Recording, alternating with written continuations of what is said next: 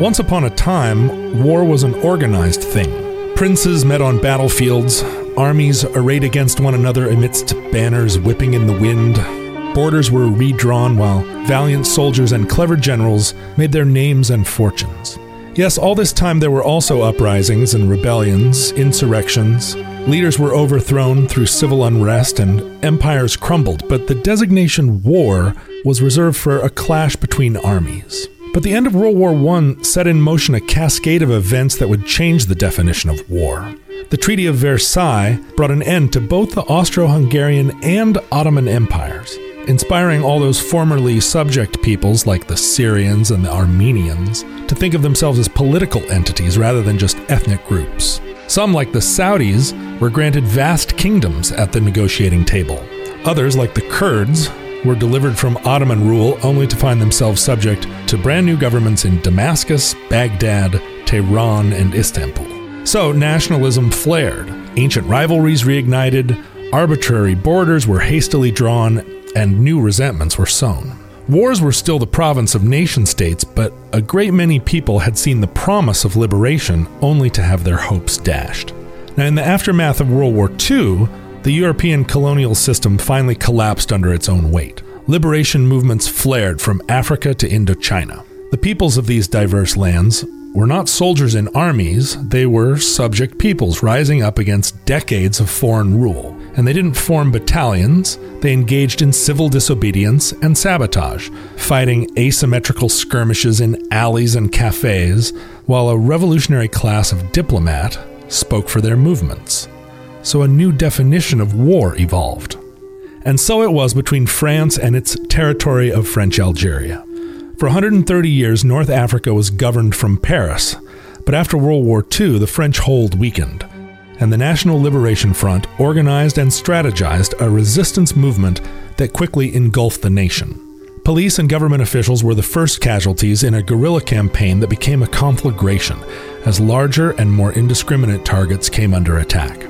The French military, under the command of a ruthless colonel, responded with a familiar litany of colonial brutality, mixing deployment of infantry, large scale arrests, ambushes, and torture to root out the leaders of the resistance. The film goes from the macro scale of global politics to a micro conflict in Algiers, and finally, to a conflict confined within the space of a bricked in hidey hole. It'll be peace at any cost when we watch the 1966 neo realism film, The Battle of Algiers.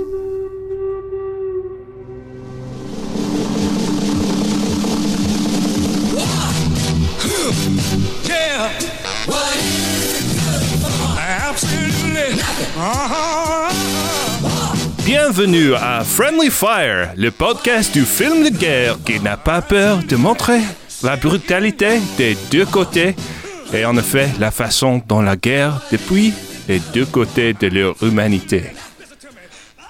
I'm Ben Harrison. I'm just gonna take the zero. I'm Adam Pranica. Je m'appelle Jean Roderick. Euh, où est la bibliothèque, Jean? Where is my library? Yeah. I don't understand.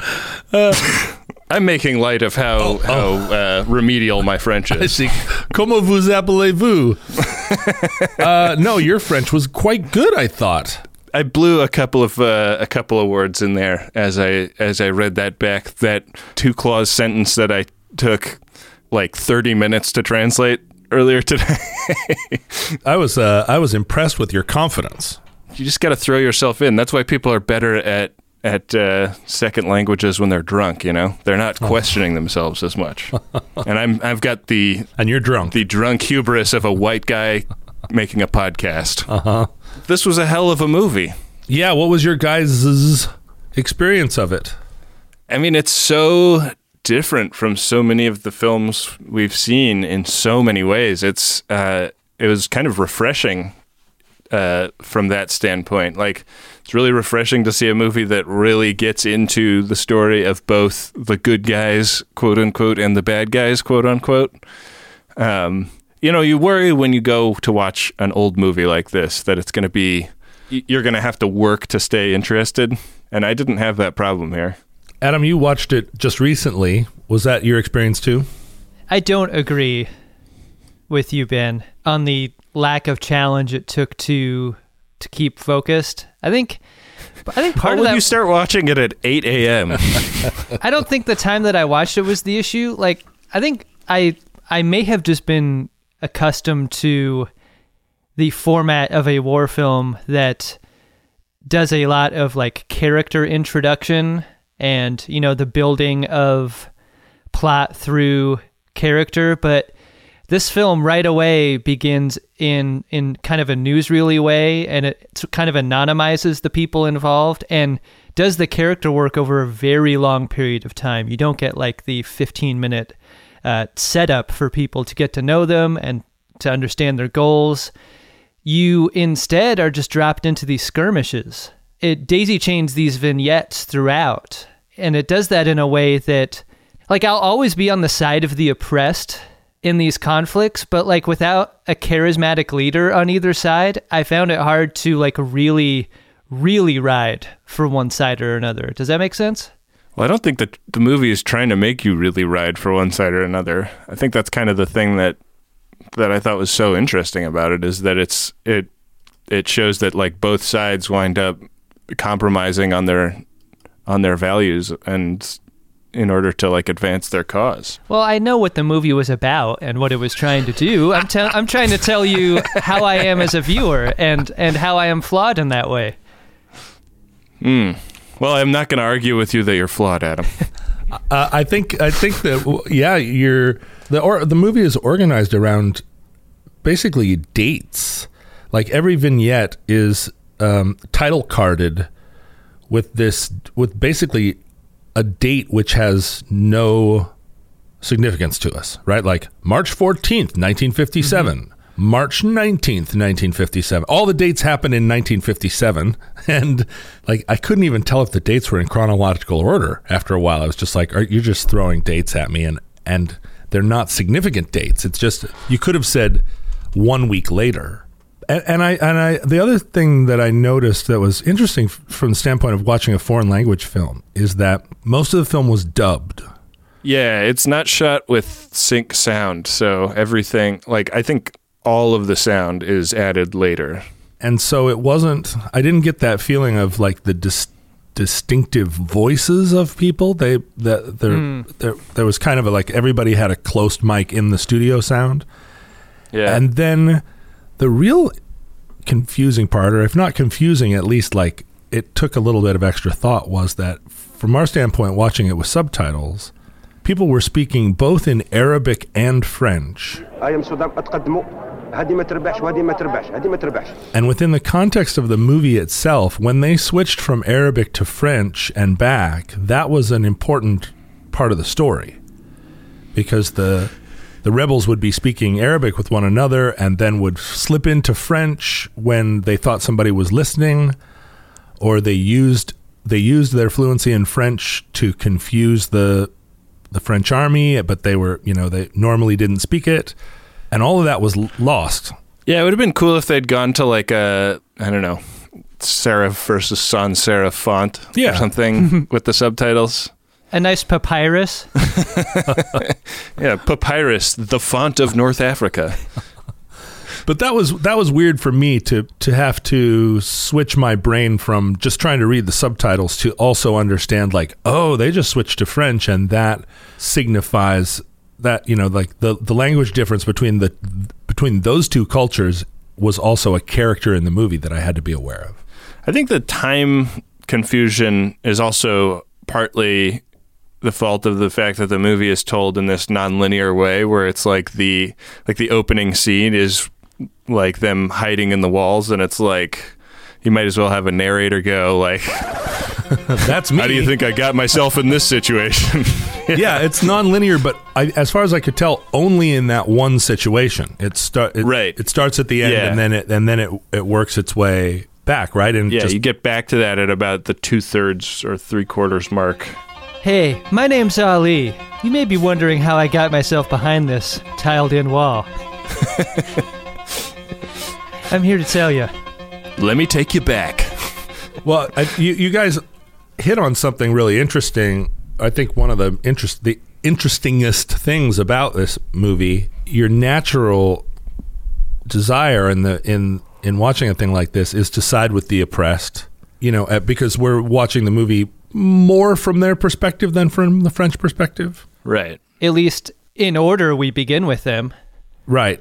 We are yeah, we began with them and and I, I think we we definitely see more character development on the Algerian side and more we're more keyed into their struggle. And also because the French struggle in this movie is a colonial struggle, an, an oppressive struggle, and the and the Algerian one is a liberation struggle. If everyone is using illegal and immoral methods against one another, how do you watch a movie and root for anybody? I mean, everybody in this movie, there are scenes where they're pulling dead kids out of the rubble of explosions perpetrated by both sides, and it's sort of like you don't really rejoice. And and yet this movie was, I think, uh, en- enormously popular within the context of revolutionary movements around the world after it came out. This was supposedly Andreas Baader's uh, favorite movie of the founder of the Baader Meinhof gang. So this movie itself was like a revolutionary flag that that people throughout, or you know, that that movements throughout the '60s, '70s, and '80s, uh, like IRA and PLO. I mean, this was like a it's it was almost a instruction book. Yeah, it's uh, there's a an interesting section on Wikipedia where it talks about some some kind of notable screenings, and uh, on the other side, there's uh, there was a screening in 2003 at the Pentagon, and the flyer for it read "How to win a battle against terrorism and lose the war of ideas. Children shoot at soldiers at point blank range. Women plant bombs in cafes. Soon the entire Arab population builds to a mad fervor." Sound familiar? The French have a plan. It succeeds tactically but fails strategically. To understand why, come to a rare screening of this film. Wow. this is at the Pentagon. Amazing, right? Yeah. Bring a lunch. That is like the least Pentagon-y language I've ever. Well, I know, like, Ever read. sound familiar? That's ominous. yeah. and they sure sound like they have a lighthearted take on their own foibles. Non seulement des succès obtenus par les parachutistes, The leader guy, like the head of the paratroopers that comes in to to squash the rebellion, was himself a freedom fighter in in France during the Nazi occupation. That's a really intense background for somebody who's there to be the boot heel. One of the things that I thought about when watching the paratrooper guy take command was like, why don't the French recognize their hypocrisy as occupiers here? Yeah. You were talking about their history during World War II being only 20 years before this Algerian uprising.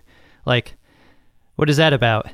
Yeah, I mean, in some ways, the film is about the incompatibility of being like a free and open society and also an imperialist society. That's something that that character never seems to like really reflect on, you know? Yeah. Did you notice that basically from the arrival of the paratroopers, there was about five straight minutes of this movie that was completely copped by Red Dawn. The paratroopers marching into town, Yeah. uh, the leader of the paratroopers having a big meeting with all the officers saying, Your methods are not working. Here's what we're going to do now. I feel like he even had the same sunglasses in Red He had the same sunglasses, the same beret. When they were marching into town, it was the exact same scene, and it was too. It was too much. Like it increased my awe at Red Dawn because they were doing a like a mad reference to this film. As, as I was watching it, I was just like, and now he's going to say this, and he did, and I was just like, this is amazing. Like Red Dawn just totally bit the rhyme, and I think it was homage, right? I think they just. Absolutely. So crazy for a film as didactic and one-sided as Red Dawn to, to bite and and pay tribute to a film like this, which is really riding the fence in terms of you know who are the good guys and who are the bad guys. I don't know if that observation makes me like Red Dawn more or Battle of Algiers more in retrospect. but that that struggle is in Red Dawn also. Like the the the Cuban officer the whole time is like, I used to be in the rebellion and now I'm fighting rebels.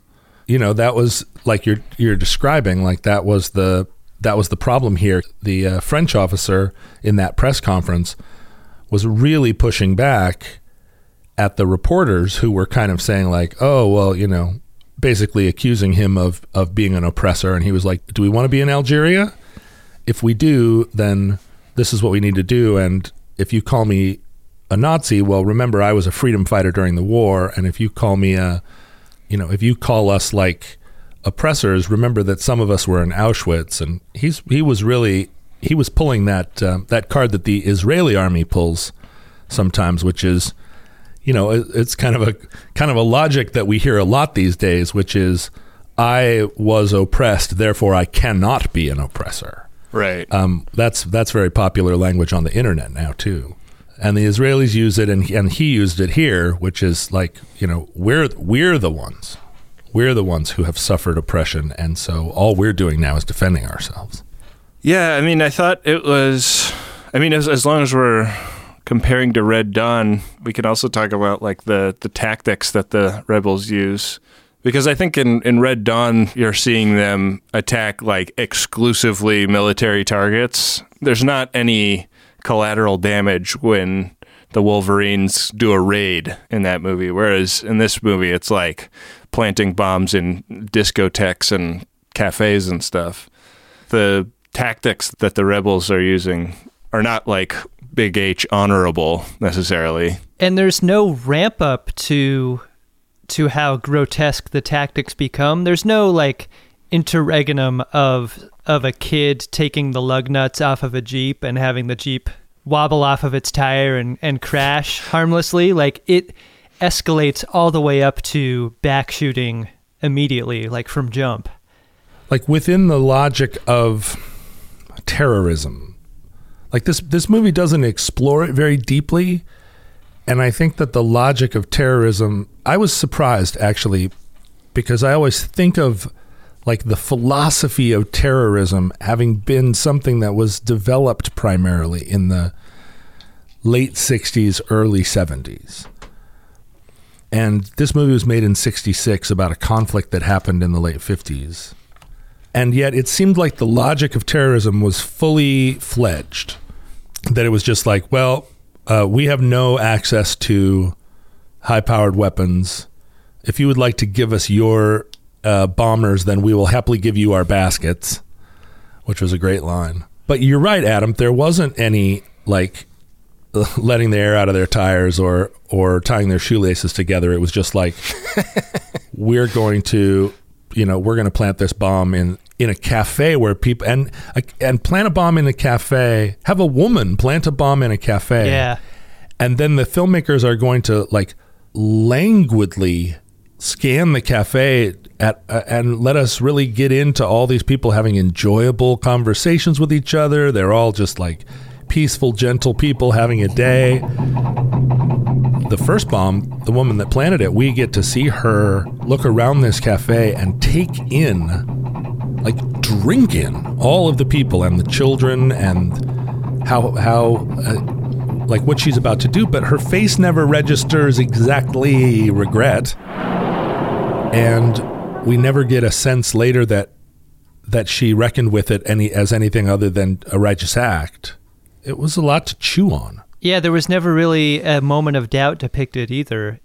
In either Ali's choices in delegating, you know, women and children to do this work or in the women and children themselves in carrying it out. And with Ali, he was clearly from the very beginning and just, you know, the, the way he was portrayed, he was just a fanatic. He just had a he had that kind of I used to be a street criminal and now I'm a revolutionary and I'm just going to take the the hardest line on everything because I'm a revolutionary and I also have never read a book. So I'm just I'm just a soldier. I'm an angry soldier. And in every revolutionary movement there are always people like that and they are the heroes, but they're not ideological. As a street criminal, he was just a nothing, but as a revolutionary, he's a star. So he's got no incentive not to be a not to go for it. But there are other people on the Algerian side who are more philosophical, who are the the brain children of it, and who are who have strategic plans. And we watch them try and rein Ali in, and we watch them kind of, you know, have a bigger project in mind. And and it's uh, it's one of those people that makes that bombers versus baskets line He's kind of like the the leader of the movement, right? the leader of the movement, right? And that, but that's the only moment in the film where we see the kind of terrorist justification put into human terms. Like religion is never really spelled out, right? There's no no one on the Muslim side ever says or suggests for a minute anything like killing Christians is not a sin, right? Which is kind of what we we hear at least we hear from from the US Army now or or in this like great Christian versus Muslim struggle that Osama and George Bush engaged in. Right. No one ever explicitly says like these murders there's no blood on our hands because Islamic side of it isn't it, it isn't as important to them either. This is more of a this is a freedom fighter argument, right? It's a, it's coming from a global uh, socialist people's movement. That language is so interesting, like how portable it can wind up being. Like if you go to Northern Ireland, the you know the like Catholic murals that you see on the walls, like employ a lot of the same language and like identify common cause with Palestinians and and other like oppressed peoples all over the world. And it's mm-hmm. like it's really heavy to see that like in any context. It's like a skin that you can put on your movement, I guess. I mean, it was a global justification that all those groups were aligned with one another because they were struggling against a common enemy, and that common enemy was colonial capitalism. The other thing we haven't really talked about yet is that the the paratroopers are are here fresh off of uh, getting their clocks cleaned in Indochina. Right. and it's true. That's true. They had just lost Dien Bien Phu and handed the Vietnam War over to the Americans, who at this point are just beginning their their wonderful. I mean, his, historically, this is a crazy moment because a lot of countries in Africa are gaining their liberation in the in this period from various colonial masters Right. and we're we're ramping up the Vietnam War, but we're also this is like heavy, heavy Cold War stuff right now. This is uh, the the movie begins. Eisenhower would be president. He and Khrushchev are head to head on a in a nu- nuclear missile race, and then Kennedy is president during the during the kind of two year events that where it's unclear exactly what's going on. I mean, when the when Algeria gained its independence, Kennedy was still alive. So geopolitically, this is like a small part of a much larger narrative that's going on globally. The way they hint at that, like talking about like waiting for the UN to determine whether they have a, you know, a case or whatever. I feel like that's a, a really interesting story. Like w- like appealing to diplomacy and politics and having that appeal just be like totally in the bag for the other guys because you know the French are on the Security Council and it's like yeah why why would the uh, all the powerful countries that are involved in the UN care about the cause of Algeria? Welcome back to Fireside Chat on KMAX. With me in studio to take your calls is the dopest duo on the West Coast, Oliver Wang and Morgan Rhodes. Go ahead, caller. Hey, uh, I'm looking for a music podcast that's insightful and thoughtful, but like also helps me discover artists and albums that I've never heard of. Yeah, man. Sounds like you need to listen to Heat Rocks. Every week, myself and I'm Morgan Rhodes and my co host here, Oliver Wang, talk to influential guests about a canonical album that has changed their lives. Guests like Moby, Open Mike Eagle talk about albums by Prince, Joni Mitchell, and so much more. Yo, what's that show called again? Heat Rocks deep dives into hot records. Every Thursday on Maximum Fun. Hi, I'm Renee Colvert. I'm Alexis Preston. And we're the hosts of the smash hit podcast, Can I Pet Your Dog? Now, Alexis. Yes. We got big news. Uh oh. Since last we did a promo, our dogs have become famous. World famous. World, like, Stars on the Hollywood Walk of Fame. second big news. Mm-hmm. The reviews are in. Take yourself to Apple Podcasts. You know what you're going to hear? We're happy. It's true. We're a delight, a great distraction from the world. I like that part a lot. So if that's what you guys are looking for, Mhm. you got to check out our show. But what else can they expect? We've got dog tech, dog news, celebrities with their dogs, all dog things. All the dog things. So if that interests you, well, get yourself on over to Maximum Fun every Tuesday. I understand the story that the movie is telling begins with Ali, but there is an uprising in place before he comes onto the scene. And so my question is like, what was that? At the end of World War II, I think a lot of these I mean this is the same the same story in Vietnam.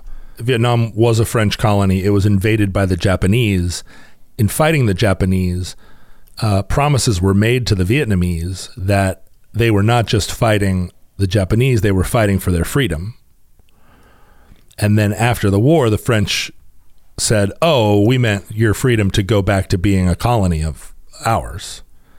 And so the liberation struggle had already started during the war. You know, Ho Chi Minh was able to say, you know, actually, we did a pretty good job of helping you kick the Japanese out of here, and I think we're just going to keep going in that direction. so I feel like the the struggle in Algeria, which had been going on for you know 120 years at that point or more, I feel like after the war there was a tremendous momentum globally to finally throw off the the shackles of the of colonialism, and that was a big part of how the Soviet Union was exerting its influence globally. It was going to all these places and saying, "You're not just trying to throw off your colonial masters; you're trying to establish a a new kind of socialist global enterprise." And so, I'm not exactly sure why in 1954 the Algerian movement suddenly you know, coalesced. I'm sure there was a sparking point. I mean, if you look at the number of countries in Africa that gained independence and became countries sort of for, for the first time rather than territories, I mean, it's a list as long as your arm. It's basically almost every country in Africa. And that was all happening. And there, and all those revolutions were also proxy fights between the United States and the Soviet Union. Yeah, I mean, isn't Algeria still like a pretty close knit ally of the Russians? Like all those tanks and stuff at the end of the movie are Russian tanks. Yeah. I, now Algeria is a Islamic state. I'm not sure if they are, if they still receive a bunch of arms from Russia as much, but they were part of the Soviet, the greater Soviet sphere for most of the Cold War, and they were also a place where groups like the PLO and the IRA and the Red Army they had training bases in Algeria. They would go there, and that was like a safe haven for them as after they were kicked out of Lebanon or whatever. Yeah, it's it's a huge amount of territory. This country. I mean, like this this movie all takes place in the city, but the it's the biggest country by by uh, area in Africa. The film makes a great case for the size of this territory with its use of people. There are so many people in this movie all of the sets are packed with extras yeah. and people who are milling around or they're waiting to go through a checkpoint or they're throwing rocks at the French troops. Like the scope of production, I thought was really incredible in this film. You never have that problem of like the nightclub feeling a little too empty yeah. to be a believable nightclub or yeah, like the riot not really quite feeling like a real riot because you could tell they only had like 80 people to work with. It was like the rebellion was claustrophobic almost. There were so many people on on either side of it. Definitely. It's crazy. There were scenes you were certain you were watching newsreel footage. And in fact, it was all staged for the film. Like where where you, how you can make a film where like an entire city is rioting and they're just doing they're just doing it for your movie. Pretty awesome. Yeah. Well, also like when they blow up cafes and stuff, like there are actors really close to the explosions. Yeah, the, the all of the pyro stunts seem really dangerous. Definitely, OSHA would not have signed off on the on the plan here. no, office safety isn't really a joke. Have you guys ever been to a Muslim country? Yeah, uh, Nigeria for me, and I guess Ethiopia is like somewhat Islamic, but not totally. Yeah, right. Uh, part I mean, the part the part of Nigeria I was in was Kano, which is like super super Islamic. Like the, you know, the city basically shuts down after dark because there's not that many places you can go drink, for example.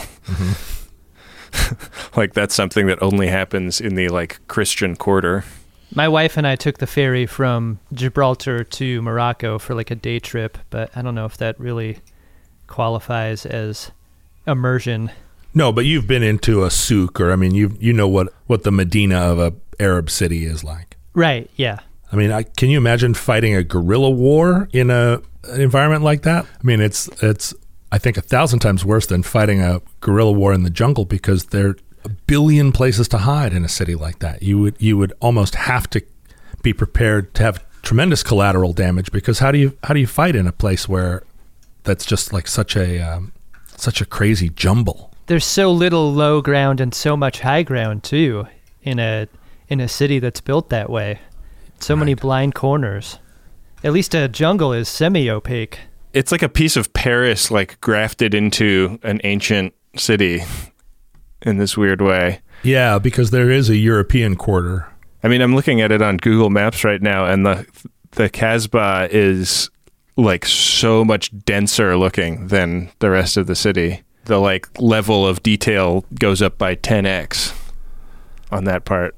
You know, culturally, this is a very difficult film, particularly when you think about it. We're going through a period right now where the language of revolution is kind of back in fashion. We went for a long time where your typical, I mean, there's always going to be some college students who are wearing black berets and handing out the socialist worker on street corners. But it's now very much more in fashion to talk about to talk about the United States as though it is an like uh, unredeemable but the, the the things that make it patriarchal and exploitative and um, economically exploitative stuff that is and racism that's baked into the way the United States kind of does its business. People now are talking about it as though that invalidates at a high level the American experience, and the only thing that we can do is kind of undergo some kind of revolution, either either like a widespread cultural revolution or an actual revolution. I mean, I hear a lot more people talk about that stuff um, now with no irony than I have in a long time. And in watching a film like this, that is that sort of bookends this global struggle, right? The global struggle to to free the masses from the oppressive overlords.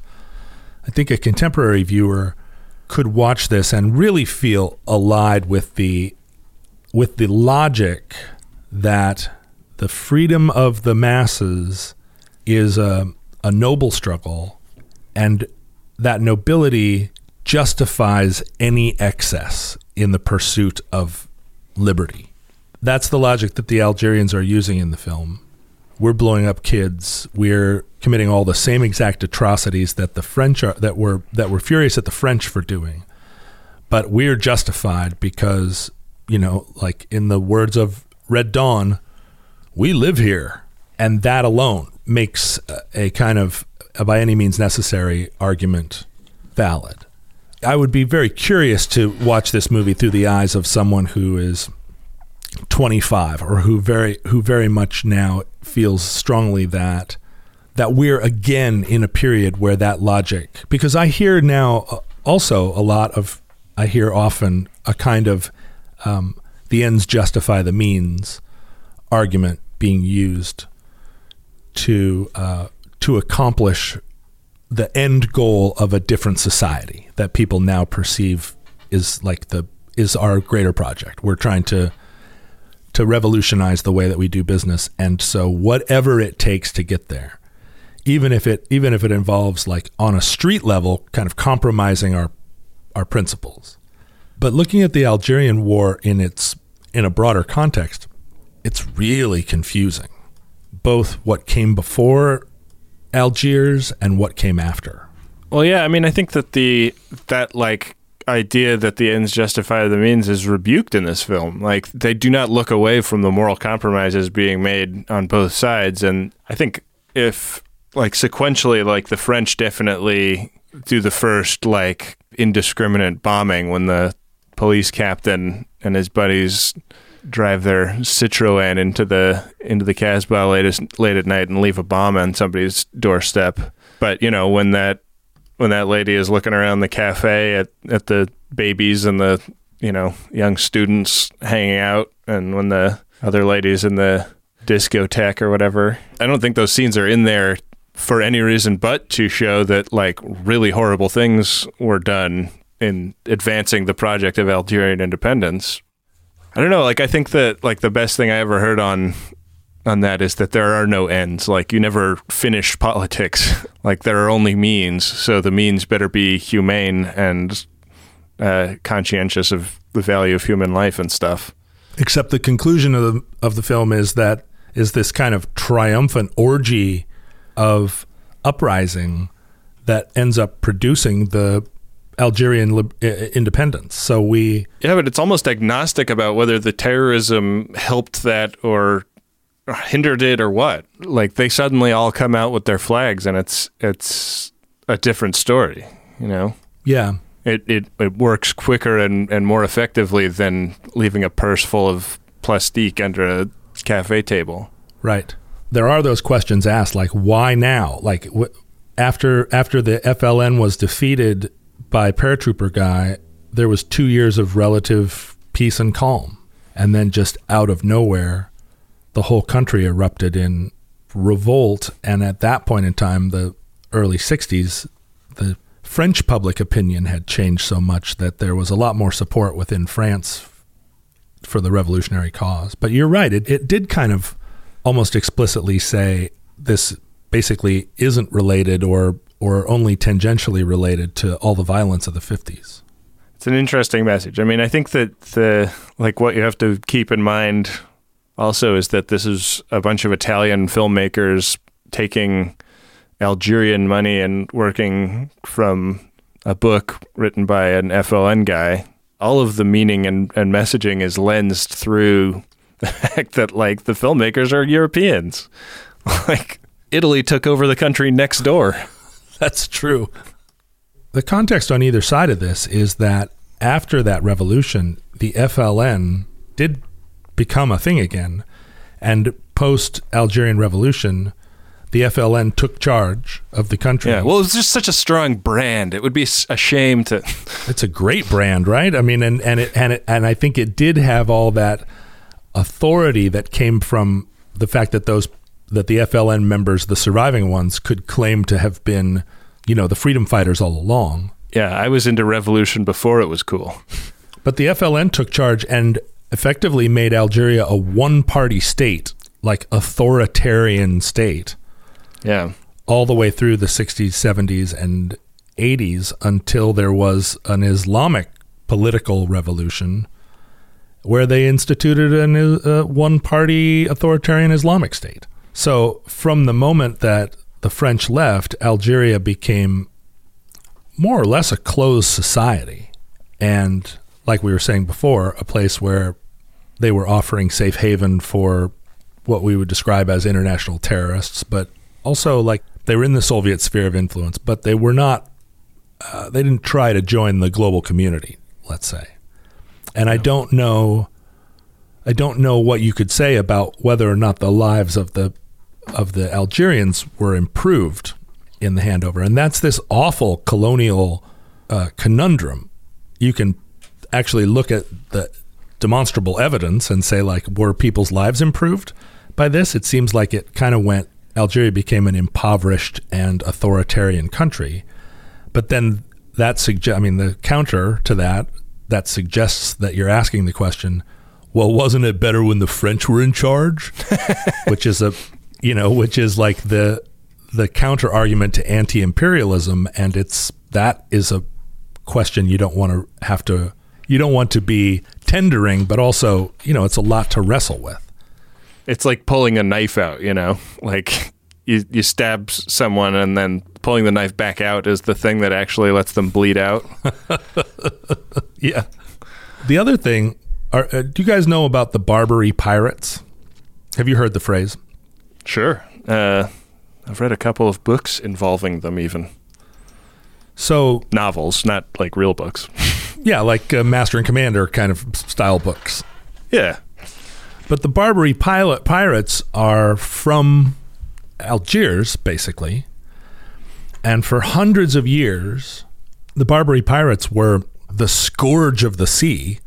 They they engaged in a total raider culture where they just they would seize your ships, but they would also come on land and capture your entire village. Didn't like Louis XIV sell all the Huguenots to them as as galley slaves? This happened many, many times throughout the centuries where the European powers were so pitted against one another that they could never ally against the Barbary pilot, pirates because they each, each country would kind of make a treaty with them like okay you're not going to attack English ships now right and then but you know but we definitely want you to attack French ships and so Europe was never able to to mount a, com- a combined defense against them. Well, the, the the Barbary pirates were slavers. It was a switcheroo from the from the slave trade that we normally talk about because they enslaved Europeans and took them to Africa. And over the course of hundreds of years, the Barbary pirates enslaved a million or millions of Europeans. And it's interesting. There's an American connection to it too Uh, did you know that Morocco was the first nation on earth to recognize the United States of America in when we declared our independence from Britain? Yeah. That was big of them. The oldest international relationship we have is with the country of Morocco. But the early United States was somehow, and I've, I've never understood this story, but like the first military adventure that the U.S. Navy ever went on was over fighting Barbary pirates in like 1801. We fought two wars in the Mediterranean in the early 1800s against Barbary pirates. So in 1830, when the French finally went into Algeria and took it over and became and, and, and began this colonial process, it was in the context of 400 years of Algeria basically invading all French coastal towns and and enslaving the population and taking them back to Africa. So there was a little bit of a there there's some context to that initial relationship that is not just that France went in there looking for Lebensraum. In a weird way, it reminds me of like winding up not really knowing what to do about the fact that we have troops in Iraq. Like we kind of went in there without without a plan. Like we we had like a spec- a couple of specific goals, but no no like plan for wrapping it up. And maybe that's sort of what befell the French in North Africa. Is like let's go tackle this one problem, but then like that seems to mean we just need to like install ourselves here permanently. Well, and I think the difference there is that France, once they got there, they treated Algeria kind of like Australia in that they shipped off sort of lower class workers and prisoners and sort of other Europeans that they didn't want hanging around. All those toilets that they had that flushed the wrong way. The fixtures, they're all draining clockwise, sir. Oh. That's right, out. and then they also treated it kind of like South Africa in that there was very definitely a apartheid culture. But and this is the crazy thing and I don't think we would be able to there's no way for us to understand it really, but at a certain point in the 19th century, Algeria, the northern coast of Algeria, because Algeria was never pacified, but the entire coastal area actually became a part of France. It was not a territory. It wasn't thought of as occupied by France. It was actually a contiguous part of France as far as they were concerned politically. Jean Paul Sartre was born there. An entire population of French people who could trace their roots in Algeria back 100 years. Yeah, it was considered integral to France. And that was true even during the, the period where this film is set. So those French par- paratroopers aren't thinking, we're going into this foreign country to keep these people down. From their standpoint, this is France. Right. And has been since 1875 or something. There's so much about like where this film is positioned in history and where the events are positioned in history that are amazing. Like the idea that Ali Lapointe is a draft dodger. I guess does that mean he was a draft dodger of World War II? Or maybe Vietnam. But like that's really interesting. Like that like they considered it his duty to go defend their country when like he lived in a part of the country that didn't want to be part of their country.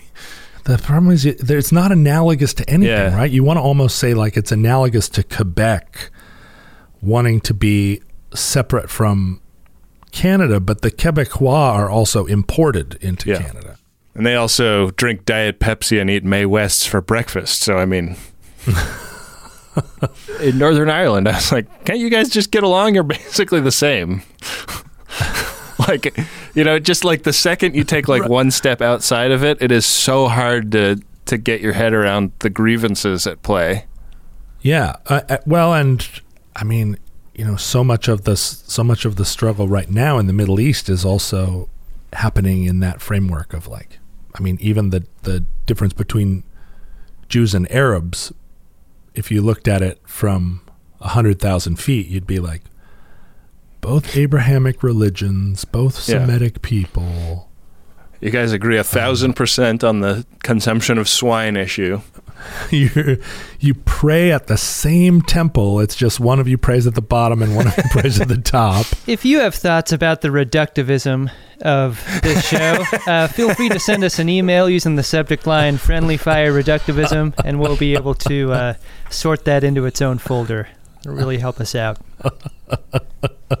We're gonna Adam. Why don't you read those and condense them for? I'm gonna, I'm gonna give you a phone book, a, a spiral-bound book to review.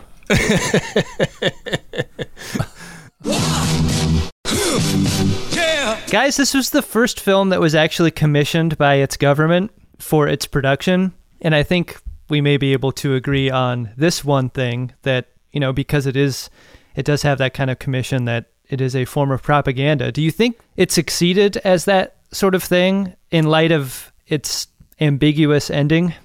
Well, I think if uh, if it was taken up by other rebels around the world as a as a favorite film, then that's certainly something you can count as a success. But like, does it matter what the what the goal of the propagandist is? Like, was that the stated goal of the Algerian government in commissioning the film? Like, hey, this this might be an exportable idea. Like, Yeah, I don't know. I mean, I, it definitely to me reads as a film that is f- primarily for people outside of Algeria. Like they they do a lot of like explaining the geography of Algiers and there's a camera pan right at the beginning that shows like the French Quarter and then panning up to the Casbah and I don't think you need to do that. That'd be like uh, explaining that Manhattan is a big city or something.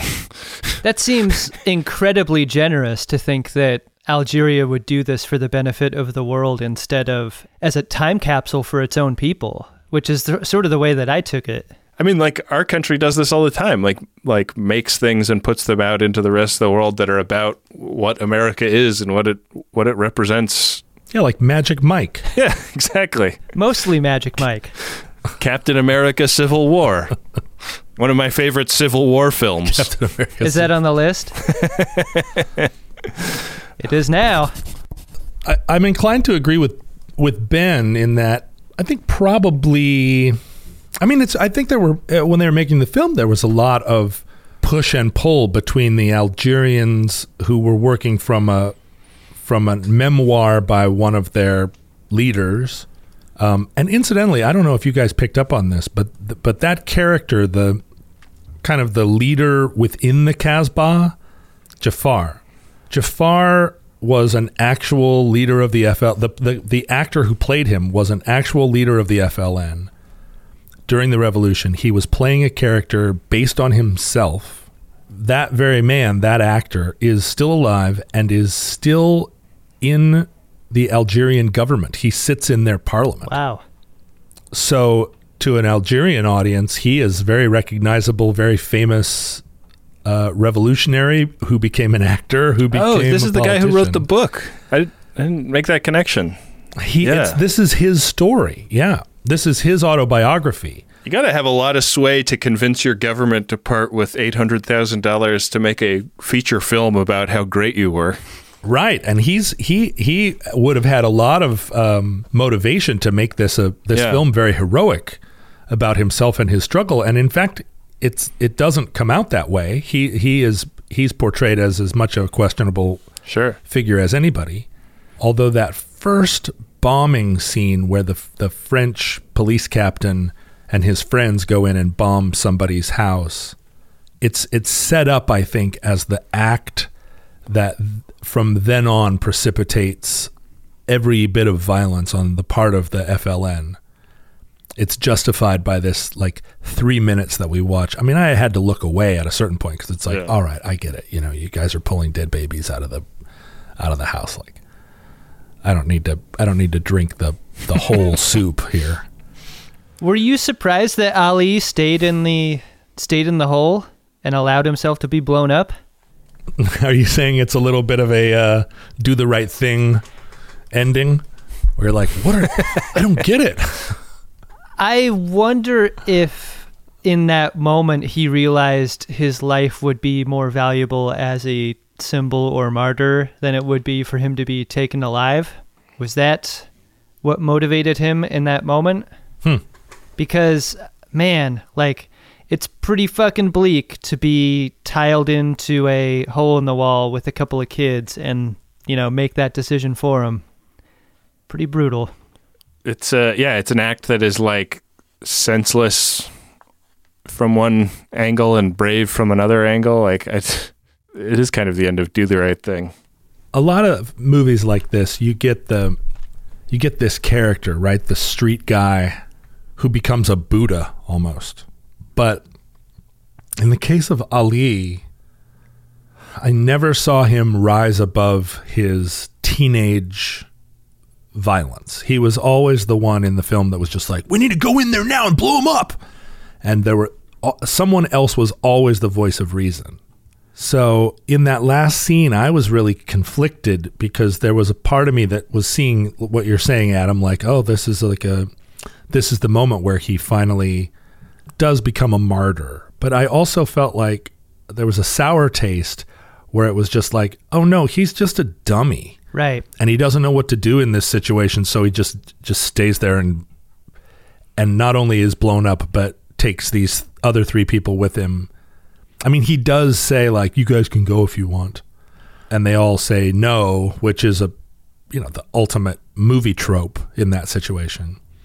But I felt like if he had actually become a leader, Right. he would have said, "You guys get out. I command you." I wonder if this is where the propaganda comes into the movie because, like, I you know that, I don't think that uh, I'm not arguing here that the French were acting honorably in this situation, but in the real incident, this guy died in along with 20 people in a in this house, and I guess we have to take the word of the French for it that they actually did give him this choice to come out, right?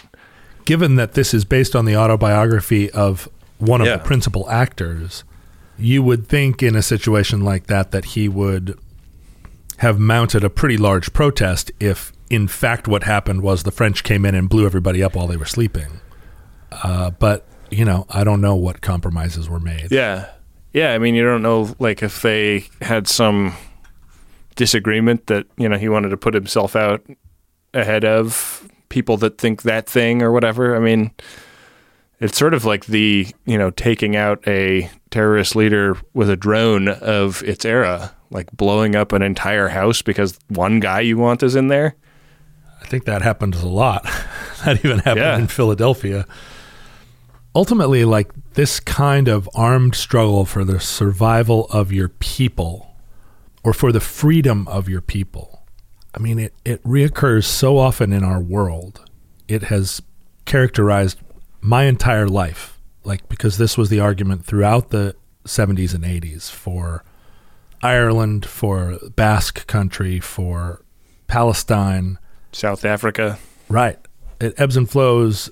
Uh, there are times when the when the spirit in the air is of internationalism, and we're saying, "Oh no, what we need to do is eliminate borders and we need to just have like a North American free trade zone." And that that is seen as the progressive cause. But then at other times, you're in a situation where it's like, no, the Kurds need their own nation, and that's going to require that we carve some land out of Turkey, and we carve some land out of Iran, and we carve some land out of Iraq, and we because those people need self determination, and we need to give them their own. The land that belongs to them traditionally is going to be the nation of Kurdistan. And that's the only way we're ever going to have peace and justice there. And you know, in the course of my own life, that argument is is it's very hard to ever land on a thing and say this is the principle, because based on based on that principle of self determination, you know, that principle can be used to argue that Barcelona should be a separate capital city and that Catalonia should be its own nation. And is that the plan for the world that we divide up into ever increasingly small countries determined by our our vision of ourselves separate from others as a as an individual race or an individual culture or individual Yeah, like is that is that like a good goal to pursue? Yeah, is that the thing that we are because it's one thing to say like we are freeing ourselves from the shackles of our colonial oppressors France. But at a certain point like as someone viewing this narrative throughout the 20th century like are because if you're appealing to the United Nations which is an attempt to have a governing body of all the nations of the world create a kind of global parliament you're also participating in the spirit of of a trend toward globalism and against nationalism I think the idea behind the United Nations, like people suspicious of it, have always thought that it was about becoming a world government, but it's really about multilateralism and preventing World War III. Like the main goal there is provide a forum for countries to talk it out instead of, you know, getting into an arms race with each other. in the short term, but like long term, I just keep picturing Clarence Clemons and George Carlin in Bill and Ted's Excellent Adventure. It's you. Yeah. It's us. doing the the like guitar arm sweep of the Wild Stallions, which was the music that brought all people together. Hmm. and I imagine that either that's our Yeah. ambitious goal, or that every that we kind of see the see the larger project as letting every tribe have self determination down to the level of each individual group of five families that wants to separate themselves from the rest of King County. Well, I think if Ali Lapointe had lived long enough, he would have really appreciated the music of Wild Stallions. Fair listener, you will never hear another podcast ever draw a line between the Battle of Algiers and Bill and Ted's Excellent Adventure. I guess what we're just trying to say, guys, is whatever side of the political spectrum you fall on, be excellent to each other.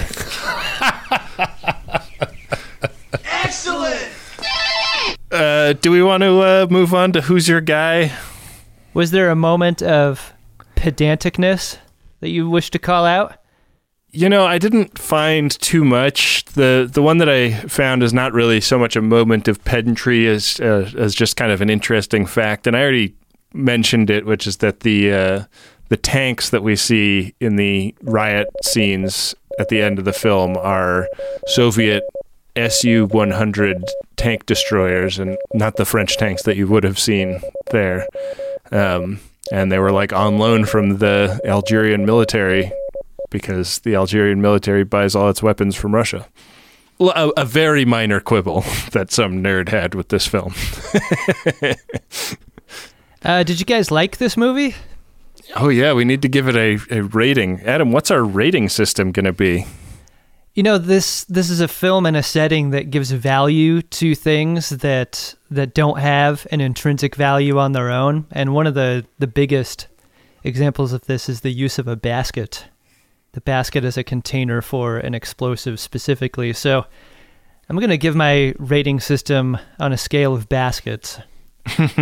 and for the Battle of Algiers, I will uh, assign a rating of 3.5 baskets. I thought it was uh, academically and historically a great movie, but uh, but less satisfying than other war films that I've seen, which is why I would not give it a higher rating personally.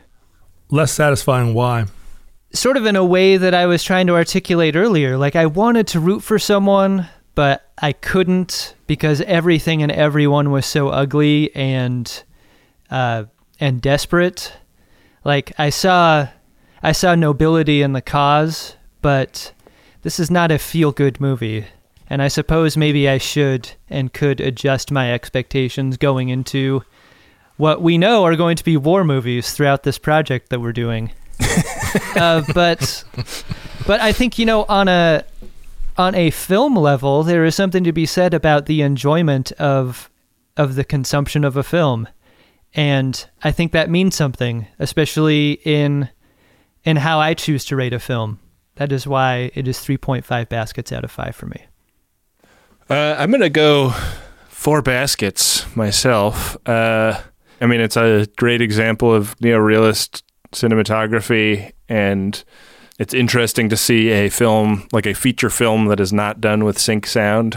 Um, yeah, yeah. That is a hard thing to do. That used to be the way it was done. That was fun for the film nerd in me, and uh, like I've I've I've felt myself very connected to the story and very interested to see what would happen next. And I thought that the like the courage the film had in showing both sides as being flawed was kind of refreshing, you know, like the yeah, like we have watched so many films where the bad guys are faceless and anonymous, and you know, up on a hill somewhere that we're taking pot shots at, and you really get to know the two counterpoints in this, and uh, I thought that, that was that was great, and and something we don't have enough examples of in the history of war cinema. Yeah, there there was the idea of the anonymous soldier actually kind of played both ways in this film. There were a lot of anonymous French bullies, but also a lot of anonymous Algerian faces right throughout the film. We were just we were greeted with a lot of crowds to try to to see through. We we got to know a lot more Algerians than we did French, but the French cause was definitely like articulated yeah. very well. I feel like I'm going to give it three and a half baskets too. I, I liked it as a film. I really liked. I'm surprised you guys didn't mention it, but but the use of like a shallow focal depth was uh, very cool in a couple of like in those poorly lit inside scenes. There was a, a lot of time where things were out of focus, or focus would go from one character to another in a way that I thought was both cool in a kind of faux journalistic way and also just like very good storytelling. They weren't afraid to have things out of focus in this movie, which is so different from the hyper clean, infinite focus of of a lot of modern films. I liked the claustrophobia of it and the the complicated politics. I think I think it would have been a better movie if they had done a, a little bit more for the international viewer in terms of setting up the dynamic of the movie. Like, certainly in Italy and France and Algeria, I feel like everybody who went to see this movie would have already known a lot of the backstory. But it also feels like this movie was made for a real international audience that might not have even been able to find Algeria on a map. And there could have been a little bit more on the front and the back to just put the whole story in a little bit better context. And there, I guess there just wasn't any way to keep because it's it's it's the rare film that's being made certainly within 10 years but but a lot less in some cases you know 6 to 8 years after the events depicted yeah and being made by the partially funded by the government of the protagonists, the nominal protagonists, including a member of the parliament who is also starring in the film. Like it's impossible to keep some amount of heavy-handedness out of it, I think. But the but the heavy-handedness that is in it graded against the attempts that they were making to be completely like above the fray. Like there were there were so many instances where they were giving a real measured take on it, and then the immediately ne- the immediate next scene would be like violins going and you know the heroic revolutionaries like dying victorious deaths, and it was just like there was there was a little bit of a, a cognitive disconnect for me. So yeah, three point seven five baskets, I guess. Round it up a little bit. That's All right. three baskets, a half a basket, and then mm-hmm. the little mm-hmm. handle. Then yeah, then like one of those little little tiny baskets. Sure. It's a basket with a bomb in it, and then a littler basket with a little dog in it, and then the dog has a little basket in its mouth that has some treats, Like an M80. Yeah, you know, this film was willing to kill men, women, and children, but you don't see any animals die. That was that was one line too far. This film. Yeah. Not killing any puppies. Uh, did you have a guy, dudes? Um, yeah, hard to find a guy in this movie. I think I'll give mine to Halima, one of the three bomber ladies. Um, she's the one that went to the discotheque, the one that actually looked as nervous as I think one would be in doing something like this. It was one of the like few laughs I had in the movie when she was trying to look like nonchalant as she stooped behind a potted plant in the in the back corner of the disco and and uh, dropped her purse. Uh, she just like had no poker face, and I really identified with that. no chip. yeah. Uh, how about you, John? Well, I was actually considering her being my guy too, but I think I think my guy is the young married couple who very early on in the film uh, their wedding is presented as an example of a kind of thing that has to happen in secret because I don't know why, right? This is part of the problem of this of of the backstory. Yeah, it's like this is an act of resistance, but it's not. It's not shown what the other option is. Yeah, like I don't know, did the French prohibit people from marrying? I can't imagine that that would be true. And as it the way it was set up, like okay, we're having this marriage as an act of resistance. I thought, oh, it's going to be like a formal Islamic wedding, which is forbidden somehow by the colonial power, right? That's the normal story.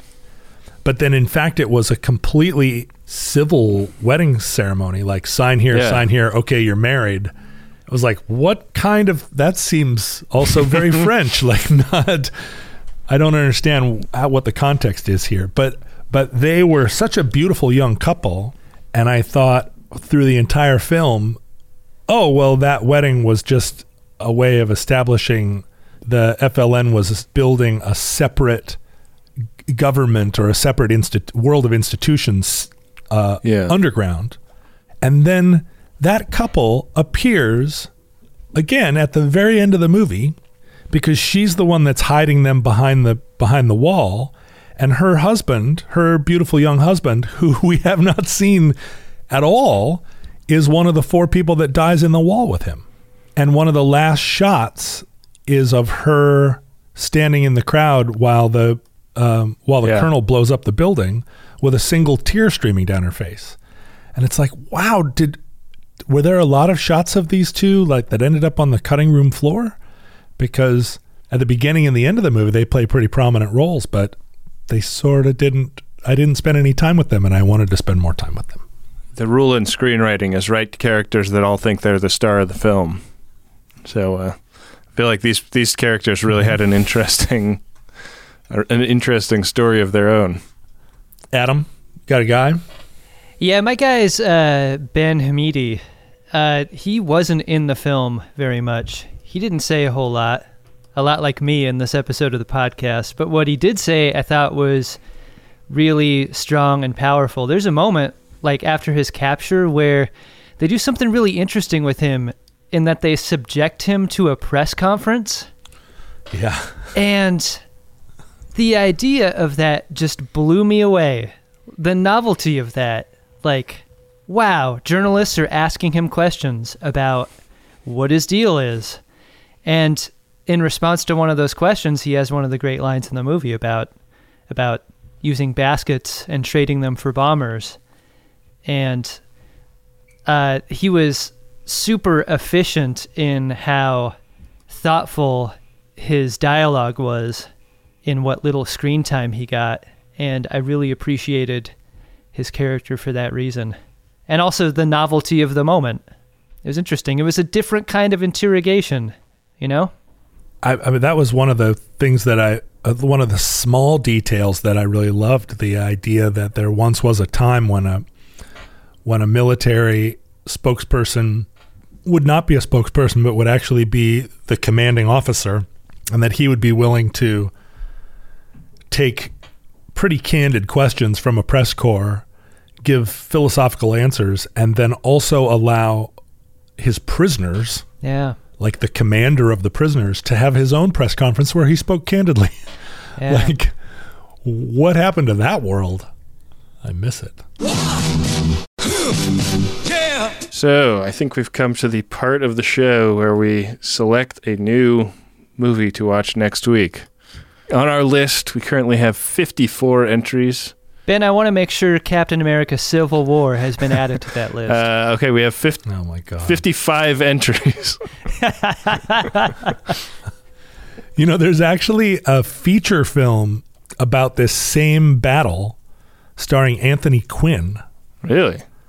that I discovered watching this and it would and I and from what I understand, the feature film is also not it has some moral ambiguity to it. So it might be interesting to track that down and and add it to the list just to see uh, contrast. What is it called? It has a pretty generic name like Commander of the Battle or Battalion Battalion Go or something. I'm not exactly sure. I don't remember things like that. It's hard for me to remember your guys' names. Feelings mutual, John. Yeah, I know. But you just said my name and I couldn't remember yours. I got a full night's sleep last night, so. Uh, all right, let's pick s- film number 26. Film number 26 is a Vietnam War film from 2006 directed by Werner Herzog, Rescue Dawn. Oh, dear. John, you put this on the list. Can you defend this? Oh, Rescue Dawn. Um, you know, I'm gonna I'm gonna let Rescue Dawn kind of speak for itself. It stars Christian Bale, Yeah, it sure does. and uh, um, you know, Werner Herzog obviously is a uh, divisive figure, but uh, and and Christian Bale even. In that there is only one side to Werner Herzog fandom, and and that's the right side. Big fan or wrong? Big fan or dead to me. Well, so in this case, then uh, we're going in with the uh, with with Adam already having taken a side. Uh, have you seen this movie, Adam? I have not. No. How shaken are you going to be if uh, if Rescue Dawn is the is the first chink in Werner Herzog's armor? Well, the Werner Herzog oeuvre is like 80 films long, so I I would totally expect him to have a couple of clunkers here and there. It won't mm-hmm. damage his credibility to me if this is not one of the greats, but what a combination. Christian Bale, Werner Herzog. How could it not be mm-hmm. at least okay?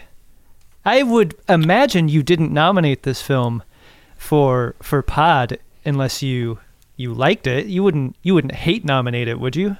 I've hate nominated a few. Really? yeah, absolutely. I think that there should I think that this list is only effective if there are ones we don't want to watch on it. Oh, interesting.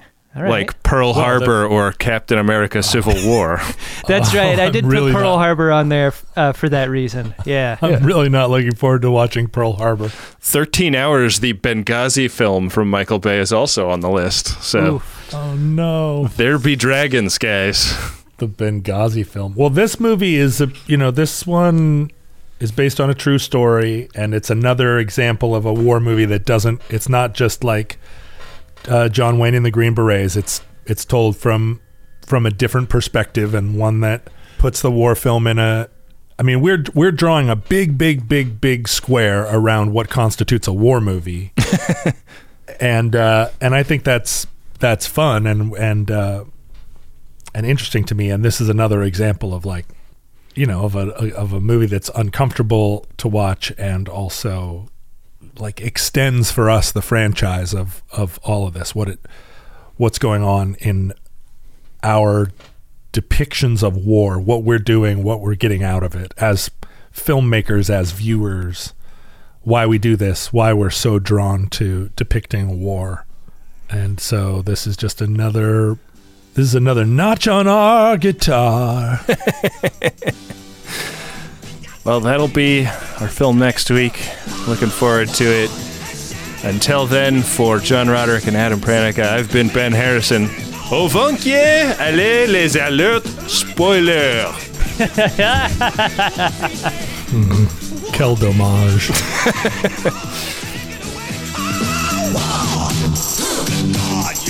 Friendly Fire is a MaximumFun.org podcast, and it's hosted by Adam Pranica, Benjamin R. Harrison, and John Roderick. And it's produced and edited by me, Rob Schulte. Our theme music is War by Edwin Starr, and it's courtesy of Stone Agate Music. Our logo art is by Nick Dittmer. If you want to continue the conversation on social media, please use the hashtag Friendly Fire. You can find Ben on Twitter at Benjamin AHR, Adam is at Cut for Time, John is at John Roderick, and I am at Rob K. Schulte. You can also join in the discussion over at the Friendly Fire Podcast subreddit or the Friendly Fire group on Facebook. Please support the production of Friendly Fire by going to MaximumFun.org slash donate or by leaving us a five-star rating and review on Apple Podcasts.